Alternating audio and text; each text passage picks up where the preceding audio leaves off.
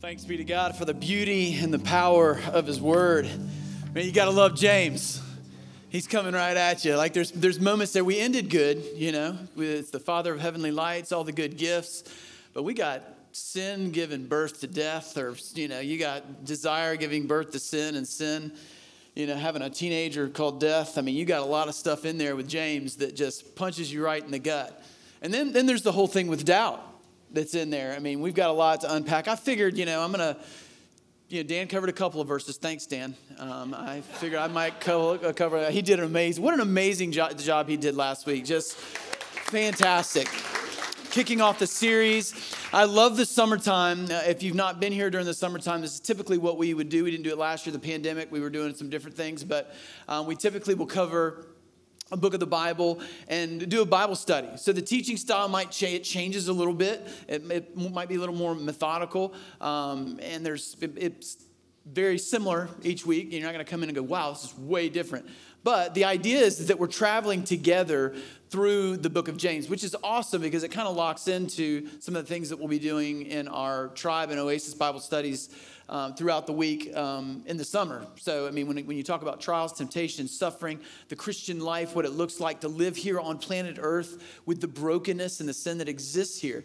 God, God has defeated sin. The penalty of sin has been taken away, but man, the power of sin can still be at work on planet Earth, moving and changing things um, in our lives and pull us away from the one uh, that has rescued us. So, James covers that. James does an amazing job taking care of that. Um, but before we dive in, if you got your Bible, want to turn to James chapter 1, I did want to say a couple of things. Some of you have heard, some of our lead anchors know this, obviously, our staff, our elders. Uh, finance committee and the people that lead here, but I'm taking a short break. A uh, they like to call it a sabbatical. Sabbatical is like something you do for like he's going on a year's sabbatical. He's going to get his doctorate.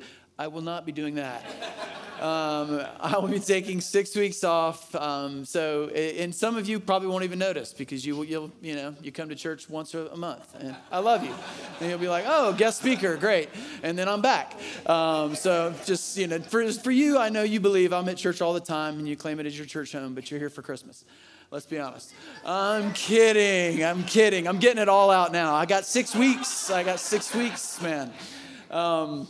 But I'll be, and it's, it's something that I, I just want to thank the elders and the finance committee, our staff. Everybody is, this past year, they worked very hard. They've been trying to do this for two years and uh, to, to organize and put it together. Not that I'm that valuable, um, but it is different uh, to not for me to not be here, there's a lot of things just with the size of our staff and the way that we operate, um, having me kind of out and trying to remove a lot of the responsibilities outside. There's other things I actually do other than preaching here um, that getting all that stuff taken care of. And man, they have done it. I think they've been staying for a long time. I'm actually the hard one to kick out. Like they they've been saying, we've got this. And I really appreciate the staff, all the people that have worked so hard to organize all of it, to get, let me um, take uh, six weeks. Beth will be with me for a lot of that. She'll be around. You'll see us. I mean, the beach is small. You'll see us in Publix. Just don't ask me any questions about Jesus or God or anything like that. I'm totally kidding. But I mean, I'm here. Like, you guys are my family and my friends. I've preached over and over again that you don't want to disconnect yourself from the body. Um, it's, the, it's the lifeblood, it's your family, and I will be very connected to the family. Um, just the way that I operate within the church will be disconnected uh, so that I can rest. And uh, I, I, really appreciate that. I appreciate a church um, that has um, been able to, to give and afford for me to be able to, to do those things. So as we dig into James, I love this. I love that, that we, we chose to do a Bible study on James, and I'm like, see y'all. I'm gone for six weeks. Y'all be done with it when I get back. Um, but I did want to take on some some of James. What's fun about James is it it does uproot some things. When I was in college ministry, it pulls up.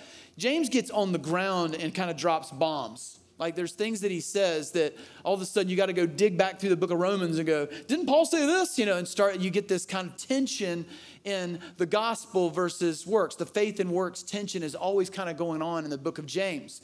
But the book of James is making the assumption, as Dan said last week, it's coming in like the Apostle Paul would give you Ephesians 1, 2, and 3, where you'd have the gospel you'd get the good news of Jesus, and the implications of the gospel would come in 4, 5, and 6 in Ephesians. So here's who you are in Christ. In Christ, it's said so many times in Colossians and in Ephesians in those first few chapters. And then the Apostle Paul says, Here's what's possible for you. This is who you are. You, you don't always operate that way because sin can turn you in different directions. But this is what's possible for you that was not possible before.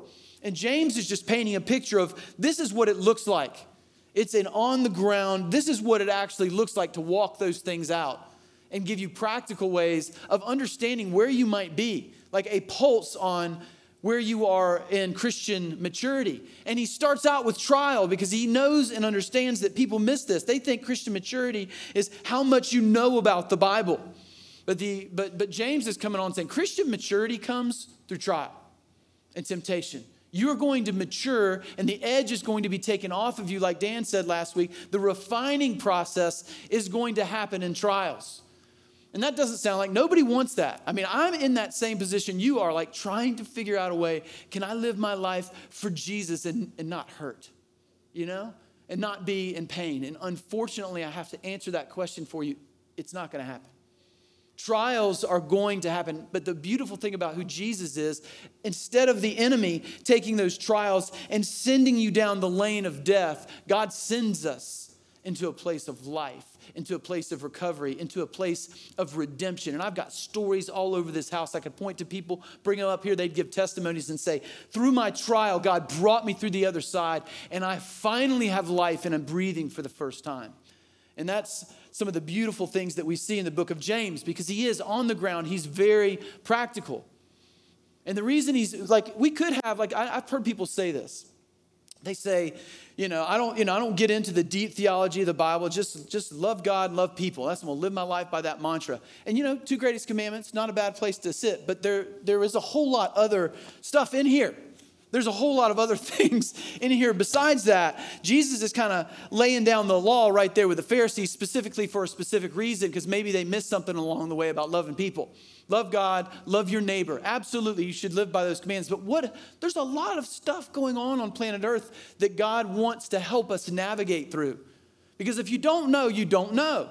I mean, I think about, I mean, we, we live in all different, like for, for young people, I always say lean towards older people sometimes don't know as much. Like I put myself in that category. I'm almost 50 and I'm like, I'm a little older now. I just don't get as my kids tell me, you don't get it, Dad. I mean, all the time. That is the thing. You don't get it. You, let me help you, you know, with things. Even though I'm, I like technology, I was in that world for, they're still grabbing my phone going, ah, ah, let me do it. There, and handing it back to me. They know a lot of stuff. But if you're young in here, I just want to say, there's old people know more than you. They do. Period. They've lived it. Not because they've, they've gone to bigger colleges or better. They've just, they've, the pothole that you're about to step in, they've stepped in it and busted their face open. And they're, they're, they're trying to tell you, don't do it. James is helping us with that. In the same way that like kids are trying to help us with texting. Like we don't know what we're doing, right? There's all these rules. I found out there's rules on like you can't like capital you can't like have you ever uh, my dad used to do this cap capitals like the whole you can't don't text in all capitals that's if you do that you could offend somebody like that just, you're, you're saying things so emphatically that it's like ripping their face off. I don't know that capitals could do that. And at K, like if you ever, I kind of knew this deep down in my soul that K was wrong. Like just getting K on a text, like, you know, just getting it. You're like, I just said a whole lot of stuff about stuff you needed to do and things you needed to get done. And K just felt like, yeah, I hear you. I don't want to do any of it, but uh, you know, it's just like totally, it is. I, I looked it up. There's like a whole rule book. Your kid's like, you can't just put K or even OK. Like OK is better, like just type it out, like OK, but it's still kind of like, are we to get a little bit more? Like, yeah, man, sure, I got that. You know, I got it handled. K, just you can't do it. And if you, periods, anybody hear about this? Like, you can't put, use a period.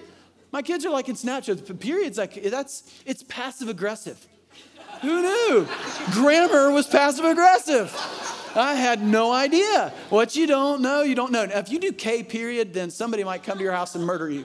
Um, that is absolutely what's going to happen. And you can, the only way you can say K is KK. Like you can go K, big K, little K. That's okay. I have no idea why that's okay, but it's okay. What you don't know, you don't know. And there's a lot in Scripture, and James is the guy that's going, Hey, I just want to let you know, I, there's a lot of things that you're, you're ignorant of. And there's a lot of things that can happen in the midst. You think your things are going all right, and then all of a sudden the bomb of the trial drops into your life, and you realize, I wasn't prepared. I thought I, I thought I believed and I thought I had faith. And then all of a sudden the temptation and the trial come. And then we're like, okay, how are we going to react? In our Christianese, in the way that we live life, if we're not in the trial, it's like we're going to have faith, we're going to grind through it, we're going to sing the right songs, we're going to do the, the right stuff, we're going to lean on verses in Romans 8, we're going we're to know and understand that every good thing that, or everything that happens to all those who love God, He's going he's to complete it, He's going to do it in the way that looks beautiful and nice, and we're going to put that on coffee cups and give it to people, and then you go through it, and you begin to figure out how am I going to rely on Him and keep my eyes here focused on Jesus, focused on God, focused on the one that is holding it all together, focused on the one that, that still, the wind and the waves, they know his name. How am I going to keep my eyes here? Because so easy, I want my eyes to drift here. For the solution that will eject me out of the trial that God has got me in in this, in this moment. How do we do that? And those are questions that I have. God broke through in my life this week just reading through the book of James and just hearing that. There's so many difficult things. He talks about doubt, talks about wisdom, talks about sin, death, the things that, that can happen in the midst of a trial. So I, I kind of broke this, these, these verses from 4 to, to 18 into two lanes that, that James is painting. Here's the trials, or the trials and temptation. Maybe I should have written, written both of those, but the trials and the temptation. And then all of a sudden, what's the pathway of one that is following God? And the wisdom, he's just bringing the wisdom, going, hey, I want to show you a pathway that's good, but I also want to show you the pathway that's bad. Because if you know what the enemy's up to, if you know what's happening, then you can, you can make adjustments.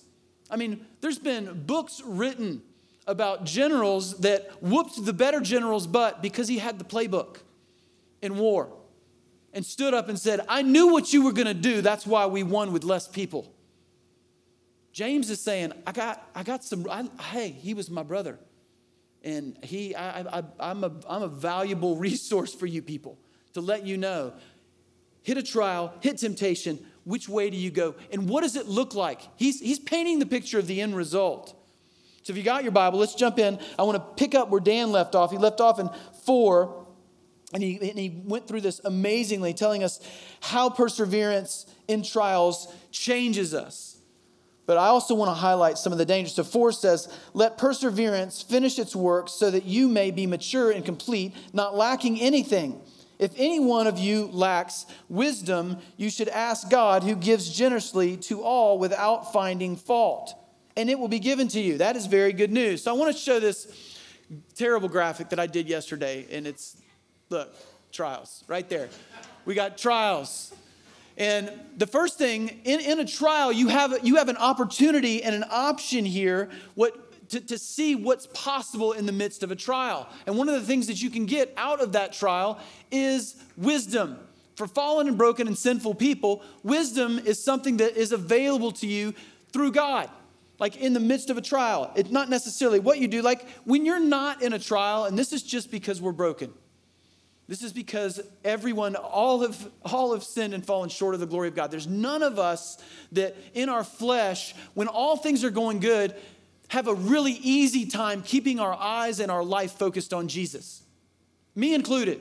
It's it, when you get on Easy Street and when you're in the West, when you are where we live, when, when things are easy, and things are going really good in life, you know what? You start to think, I'm pretty awesome. You don't say it to everybody. You're not saying, you know, yeah, you know, I'm I'm awesome. You know, you see what I did? I'm awesome. But you know, you're, you're just feeling, you're feeling, just, I got the, I'm got the groove. Things are going good. Job's good. Wife's good. Family's good. Kids are good. Nobody's sick. Everything's good. In those moments, that's when it's difficult. That's when we think we got it all together. I remember uh, years ago I was in Costa Rica and I was 40 years old, uh, still pretty healthy. I'm still, I'm still healthy now, but I was like, you know, healthy and, you know, feeling like I can do things when I'm 20. And we built a, uh, we were in this men's center, and for whatever reason, there, a lot of them skateboarded. Like they were big skateboard guys. Um, so we built them a half pipe in part of the men's center that they weren't using. What a fun mission trip. It was awesome. And I hadn't built a half pipe in a long time. Built the half pipe, and of course, you know, what are you going to do after you build it? You're going to try that thing out because you're awesome, right? And so I see a couple of guys get in there and they're doing their thing. And I'm like, dude, I used to do this all the time. So I got in there and I'm just like, and I, you know, get on the edge. If anybody see anybody dropping on a half pipe, I get on the edge and poof, I drop in, do, do a couple turns. I'm like, dude, I'm 40, still got this. And, and I do it a couple more times. And then you start to think, I'm awesome. You know what I mean? Like, I'm 40 and I'm, right, I'm on a, a, a eight foot half pipe with six inches of vert, if you know what I'm talking about, skateboard world, and I'm dropping in. And then I get up there a little bit, you know, loose. I throw the thing down, bing, hit it like that. Skateboard up under my ribs, and I break, break three ribs. In Costa Rica, it's fantastic. Um, and then all of a sudden, it's like, what do you do in that moment? Well, I, I, can, you can ask my wife. Immediately, she told me, You're 40, you will never, ever ride a half pipe again. Just telling you, this is what you're not going to do. In life, we, we get in that place of thinking that we know, and we, and we, we get there. And there's, there's, there's something that happens when a trial comes we can, we can run in the wisdom route that we see here in verse 5 that we should ask God generously. He's going to give it to us without finding fault. It will be given to you, this wisdom in the middle of the trial. It, trials will make us constantly aware of our need for God. They are going to put us in a place where you, there is nobody, the trials in my life that have, that have changed me the most are when nobody could help me. Nobody, no doctor, no, no human being could help me. And I was in the middle of it. I didn't have answers, didn't know how to get out of the cycle, didn't know what to do. In those moments, that's when you've got an option. That's when the split and the divide happens in trials and temptation. Where am I going to go? Am I going to do what James says, and am I going to go to God and say, hey, I, this perseverance through trial, it can, it can mature me, it can, it can make me complete, which is what God wants, not lacking anything. But if I lack something, I should ask for wisdom and ask God, who gives generously without finding fault. He can do that. But we can also respond with, this isn't fair. You know, when things are going good, it's like, I'm awesome. When things are going bad, it's his fault. And the enemy comes in and uses those opportunities at that point. And so in verse 6, he immediately goes down another trail, which is he talks about doubt. It's like you can go the wisdom route, but you can also go the doubt route. In verse 6, it says, But when you ask, you must believe and not doubt, because the one who doubts is like a wave of the sea blown and tossed by the wind. That sound familiar coming from Ephesians?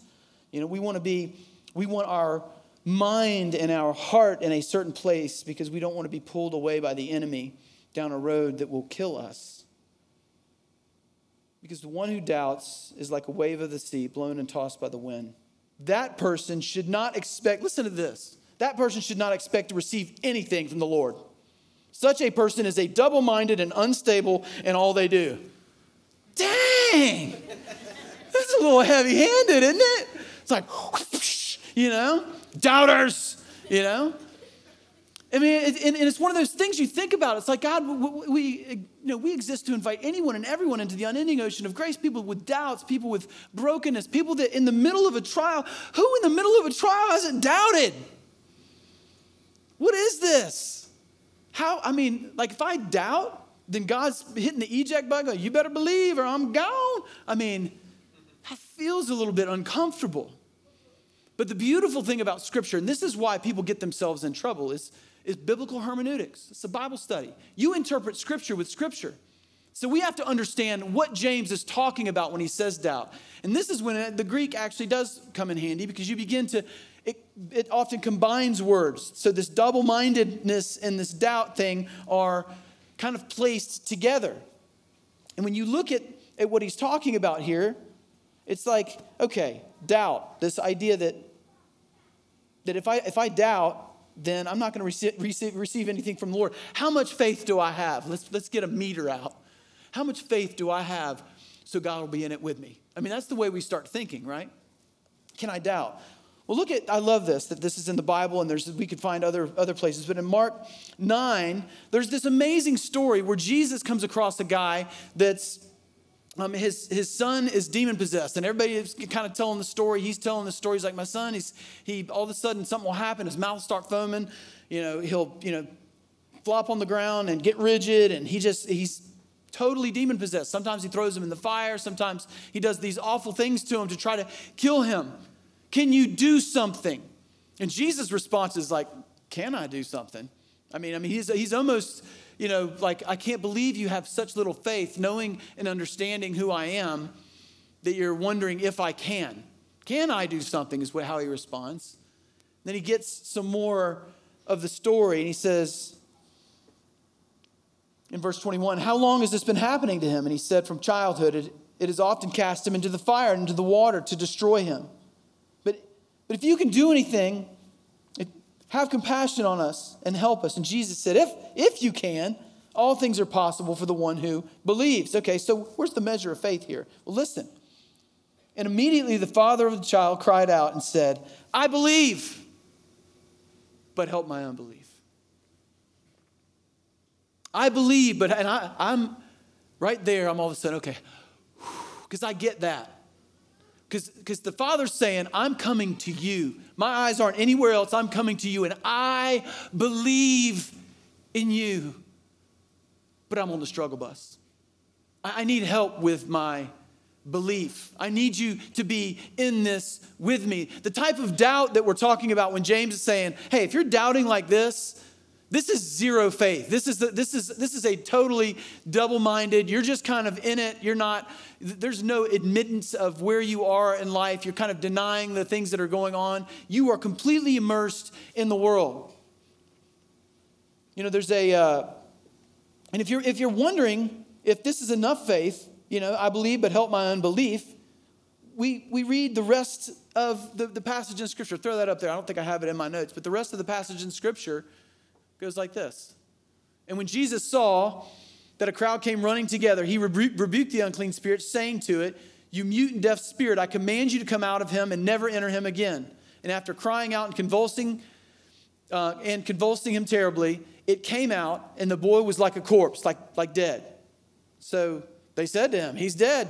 But Jesus took him by the hand and lifted him up, and he arose right there. That should be encouraging to all of us because you've got a guy on the struggle bus saying, I believe, but in the moment, I'm wondering if, you're gonna, if this is really going to happen. In the moment, I'm wondering what this means for me. I don't know. I don't quite understand, but I'm putting my life in your hands. I'm putting you in my hands. Gospel Coalition, a guy named Greg Gilbert says this. He says, the, type of doubt that James is talking about, it's a reckless, wavering distrust, a refusal to finally to trust God. The point is not that a Christian never has doubts. Of course we do. It's that a Christian never allows his mind to become so divided, this double mindedness and self disputing, that it welcomes those doubts. I feel like we're in that culture now that just welcomes the doubts. Like it's almost like this fun side note in the way that we navigate through our faith. So let's let's go through and kind of navigate all of the doubts and welcome all of the doubts, bring all of the doubts. No, we want to drive towards faith and not doubt. A Christian will always strive to take the side of God and truth against doubts when they arise. You see the difference? I mean, you see the way that that breaks down. That's, that's a different way of thinking about it. Because I think we have to, we have to know that distinction. Because I think we often in our culture are like, yeah, everybody's got doubts. Everybody does, wonders if this is true. Everybody's thinking about this. And all of a sudden, I've said this many times, we begin to take our faith and start to pull it apart and wonder if the Bible's true. Wonder if what God has said in, in the Bible is true wonder if what he's written in his word that will everything is going to pass away everything is going to wither and fall to the ground. Two things are going to stand forever the name of jesus and the word of god. When you start doubting those things then all of a sudden that's what i think james is talking about that kind of doubt. So if you're in a place of doubt today if you're in a place of struggle god is in it with you.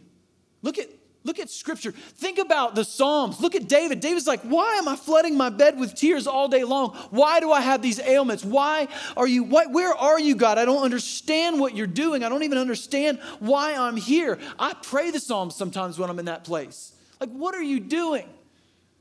But at the end of those Psalms, how does he resolve? But where else could I go? I'm going to put my life in your hands because you are sovereign over all things. You are, you are going to put me in the place where where I know I'm going to wait patiently for the Lord because I will see the goodness of the Lord in the land of the living. I know that you You set the sun, the moon, the stars in place, but you care for me. As big as you are, I know that you care for me. And then he'll sway back in the other direction. I'm in a pit. I'm, I'm in the darkness and I don't know where you are. When are you going to come? When are you going to come, Lord? Come now. Come fast. I need your healing. That's okay. It's right there in the Psalms to lead us. Dave preached a sermon on it. To lay our lives before him in the midst of those, the faithfulness of the Psalms to always come back around and say, But I know you're for me and not against me. I know that that you will never leave me nor forsake me. Even in the moments where it feels like you're leaving me and you're forsaking me. I know in my mind, I know what your word says, and I know because of your past performance. So if you're in that place of feeling shame because of doubt, we all have doubts. But don't walk away because he says to trust. And that's, that's the, the other lane that, that God's leading us down as we look at the kind of the, the division and the split in the in the two. We see you can go down the doubt doubt road, and we're going to see where that one leads. But we want to we want to trust. We want to get into that place of wisdom and believing that God is the only place that we want to put our lives because the enemy's going to speak to us. He's going to want to lead us down another road. He's going to want to lead us in that place of doubt. I mean, it always starts out with what? Did God really say that? Like, even this morning, just reading the lyrics on the screen, the truths that came straight out of Scripture that we sang this morning. To believe those, to believe those things. The enemy is always going to come in and say, Did he, did he really? That's the Garden of Eden. What, is he, what does the enemy come in and say? Did God really say that? Did God really say that? Is that really what he says? Is that really what it says in here? Are you really going to be okay? Is that really, is he God really always going to be with you? Is he really not going to forsake you? Look at your life. And then the enemy begins to speak and find his way into that place of doubt. And then where does doubt lead? When we begin to doubt, when we get to that place of really doubting, and you're in the middle of temptation or you're in the middle of trial, it, it leads to the place of sin. I mean, that's the next thing on our on our list there. It's like, where else are you going to go? Okay, you're going to go from doubt. Where are you going to go from? You're going to go go down the sin road. Instead of trusting God, you're going to justify the things that you want to do. In verse 13, it says, When tempted, no one should say, God is tempting me. Because some of us would blame God. Well, this is God's fault. I would never be here. I'd never be doing these things if it hadn't been for this situation and this circumstance that I'm in. But no one should say, God is tempting me, for God cannot be tempted by evil, nor does he tempt anyone. Does God lead us through trials to, to, so that we would persevere, to improve who we are as, as human beings and as faithful followers of Jesus? Yes. But does he tempt us with evil? No. How does that happen? Where does temptation come from? But each person is tempted when they are dragged away by what? Their whose desire? Wait, I can't read that. It's just three, three. Own desire. Oh, own evil desire. Enticed. And then after desire is conceived, it gives birth to sin, and sin, when it is full grown, gives birth to death. He, I love James, the progression. He's being practical. He's being so practical. So you've got the doubt. You've got all of a sudden, he, he takes desire, which desire, God puts desires in us. But we are also sinful. So there's also desires in there that are not ones that God wants us to follow. The heart is deceitful above all things. And we are in a culture that says if you desire it, freedom, uh, uh the prison would be somebody that's telling you you shouldn't follow your desire. Well, I'm telling you, that is anti the Word of God. I mean, if you spend your life constantly following your desire, What's the road that he says? It leads to death. I mean, and it always starts out small. It always starts out like a baby, like he says. He says, all of a sudden you've got desire. Like it wasn't there first. First, there's the lure, right? There's the lure that's dangling out there. You weren't even thinking about it, and you're like, ooh, there it is. It's nice. Aha, that looks tasty. And they're all different for different people, you know? And then there's the, the desire, I think I want to, and then there's the movement towards it. There's the, the action to grab the lure, and then all of a sudden, the hook's in the mouth. I mean, that's just the way that it happens. I remember I had, I had my friend George. I, I, I apologize for watching the stream. He loves me and he watches. But he was, he was the guy that would come, and he was, he was not the devil himself. He didn't mean to do it, but he was the instrument of Satan. And he would come to my house when I was a kid, and he would knock on my like I had this with separate the kind of room. We had a little extra room we built on the house, and I ended up that was like senior year. I'm like I don't want to live in with y'all anymore. I'm living here, so I moved in there, and friends would come and knock in the middle of the night and, and try to drag me away into evil because it was never my fault. Um, and, and George came and knocked on, on the door, and I was in bed. Things were good. I was friends over, spend the night, watch the Tonight Show, just innocence, you know. And, and then all of a sudden, ding, ding, ding, ding, ding, ding, ding. You know, hey man, my cousin's in town. I got two cases of beer. And how does that end up? Jail, right? My dad ends up picking me up in jail. It's not, that is a true, true story. I just fast forwarded through it. And it actually is funnier that way. I don't know why. Um, but that's, that's the progression. You know, there's the lure, you know, and then there's the there's the the desire. It's like there wasn't even a desire there that you even knew you had, but the lure kind of pulls out the desire. Like, oh, we kind of fun to go out with cousins, drink some beer, and you start to go do the thing, and then all of a sudden, and and, and then where does it lead? Where does it lead? I mean, we, we look and see how the, the progression goes. What does he say? It leads to death. It, it goes to the place of, of it, it does not end well. I mean, James is in your face saying, hey, Trials can form you. Temptation, all of those things, the way that we react to those can lead to a good place. We can have wisdom. We can end up in a place where we can tr- actually trust God in the middle of that. But man, we can also go down a, another pathway of doubt, of sin, and to death. Death of what? I mean, you can see the leading of the lure where justification because I'm in it. I'm working long hours. I'm doing all this stuff for my family. And then I have you know, I'm, I'm, I'm, working with this girl. She's kind of in a bad place, and we kind of text back and forth. My wife doesn't know really know about it. It's very innocent. Nothing's really happening, but she seems like she needs a lot of extra attention. So I'm going to give her a little bit extra attention. And we're texting and texting. And when I'm deleting the text, the wife doesn't see the text. I don't want her to see what's going on. It's innocent. She just wouldn't understand why I got a relationship with somebody at work like this. And we're texting and I'm deleting, and it's kind of coming in, and we're doing this whole thing. And then all of a sudden, what? I mean, we can fast forward that fast forward button too. Where's the death going to come? The death of the marriage is going to come. The death of the family is going to come. The life is going to be destroyed. Many things job, relationships, the lure of addiction. I mean, it never starts out with, hey, let's go do some crack. Anybody ever started out that way? But where does it lead? Death, right? And I'm not, I'm not here to talk about gateway drugs, like, hey, you sip a little alcohol, you do a little of this and do that. But I mean, there is some truth to that. There is a road. And James is just saying, hey, I want to give you the future because that's going to help you win the war. That's going to be you being General Patton saying to General Rommel, I read your playbook and you're not getting me. You're not taking me down. James is, is giving us a gift, brother of Jesus, half brother.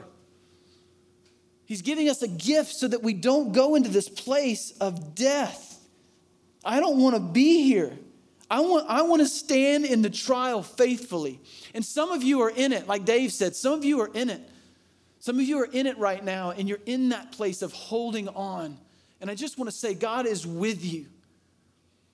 Don't be tempted to go down the road of doubt. You can, you can say to him, I believe, but help my unbelief. I'm telling you daily, as your pastor, I have doubts, not doubts about who God is, but doubts about what's coming next and what God's gonna do. I do have doubts about the pathway in which God's going to send me. Does that make any sense? Like, I have a path I really love, and I, I really thought this is the, the, pathway that God wants me in the, in the area that He wants me to go down. And my doubts are, I'm not sure. Maybe He wants me going down that path. And you know what? That doubt's okay, because He might not be sending me down that path. And this one's really scary. But the, what the enemy does is he comes in right in between that and says that God doesn't love you. He doesn't care about you. He's forsaken you. You the path that a loving person would send you down is this one.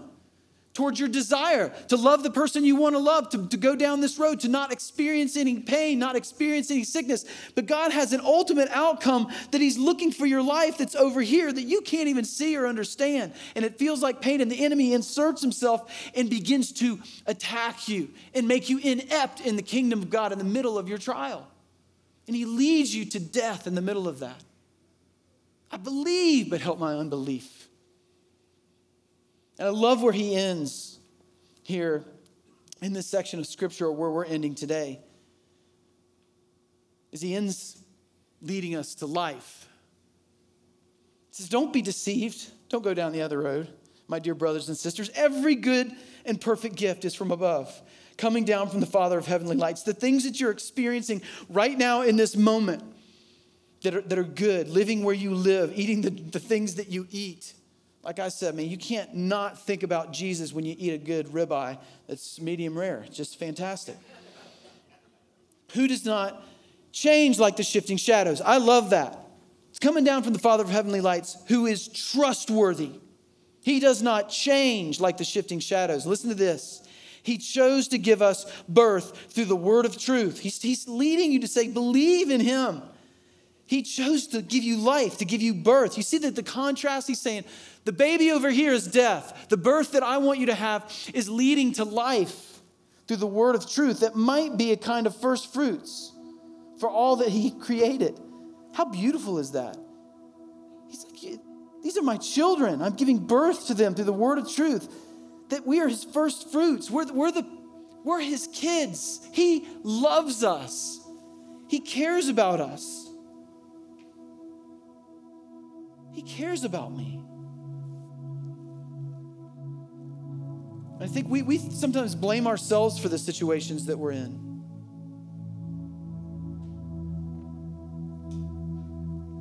Sometimes you think, oh, God's disgusted with me. You're, you're his first fruit. He's, he's, he's giving you the word of truth. He's not looking at anybody in the room today going, yeah, because some of you are looking at that pathway going, yeah, I've been down that path a long time. And I've been down it, I've done it a bunch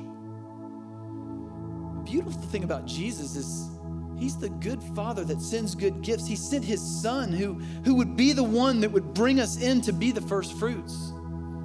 It says he chose us, just like it says in Ephesians. He chose us. He's not disgusted with you. All the disgust went on the, went on the cross. Everything that you think that makes you undeserving today Maybe you're, you're, looking and you're thinking about the way that you're wading through the trial and the sins and mistakes that you've made. Yes, James is leading us to the path of life and away from the path of death, but Jesus comes in and stands in the gap, and James knows that.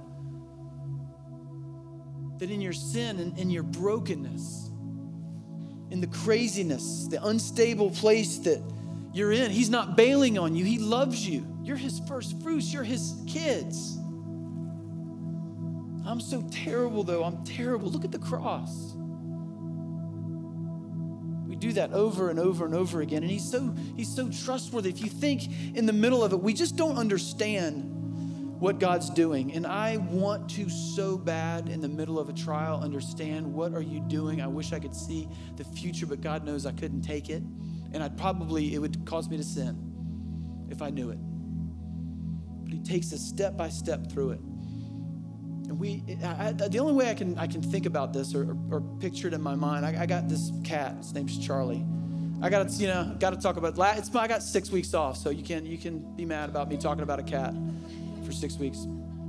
I had this cat, Charlie. I used to be a dog person, became a cat person. I'm sure any, some of you know. It depended on the cat. The cat came along, was chased up a tree in my yard a couple years ago by a dog, and just I went up and rescued it because it couldn't come down and never left. And it was just one of those ones that comes at you, wants to be around you, and he comes in the yard, just just immediately headbutts you, wraps its legs around you. It's dumber than a bag of hammers. Like it is not a smart cat. Lays in the road, like Seventh Avenue. There's no stop signs, and I'm not kidding you. Just lays there licking itself in the in the middle of the road, and people like cars just come up and stop, and it, it just sits there, chilling. It's been beat up. It's been gnawed, like like with the. And I'm sorry. I know we should take our pets to the vets, but we don't. We're like, it's a cat. If it goes down, it's got nine lives. I mean, So we've never, and it's gotten, I'm not kidding, some of the most disgusting wounds, like where you can see it's like ligaments all torn up, and you're like, it'll heal at some point. Um, and it, it, over the last few months, it got hit by a car, and we, we thought it's got brain damage, and it wouldn't come near us. You, you get near it, it would growl. You know, you, you, it wouldn't come near you, and it had it wouldn't let you touch it. It was injured, and I, we're all devastated. We let you know you get to close to your pets.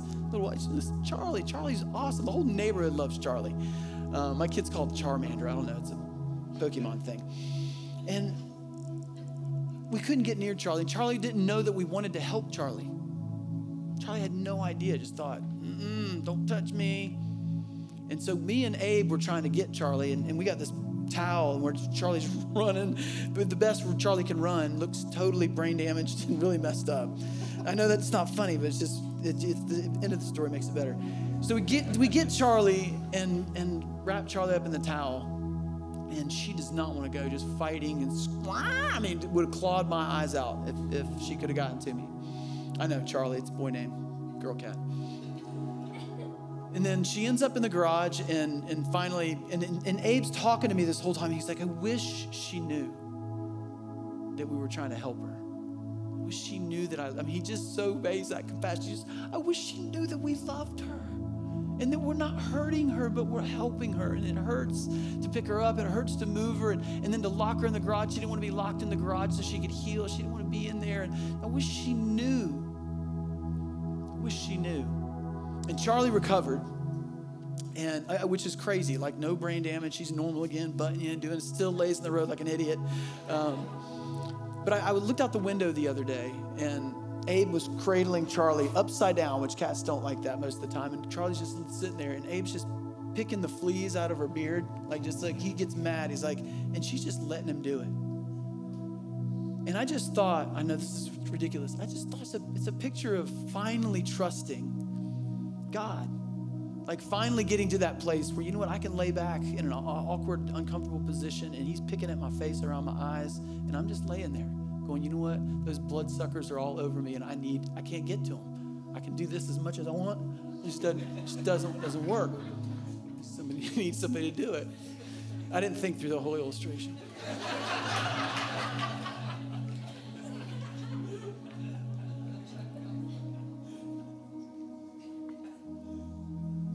Like cats that just don't know, you know? And cats are the ones that we're much more like cats than dogs. Dogs are sweet. We're not sweet. Cats like they, they like shoot you a bird, you know, most of the time. That's us. God has come and He's He's wrapping us up, and, and, and you don't know it, and it might be painful, it might be hurting you, it might be in a place that you don't understand, but we have to get to that place of saying, I believe, I know you are in it. Help me in the middle of this, believe that you're good and that you're doing it for me for the right reason. I want to know, I want to believe. God, I know that you are sovereign and on high, and you are in it with me. And He is. And He's doing something and He's leading you to life and away from death. Let's stand. God, we love you. God, we, we want to persevere through trials. We want to do it well. And it all sounds good and well until we're in the middle of it. And God, we need you. I want to ask for wisdom. God, lead me, lead this church, lead us in a place in the middle of trials where we can trust where we know who you are, where we can actually have joy that we could never have experienced any other way. Just come, Holy Spirit.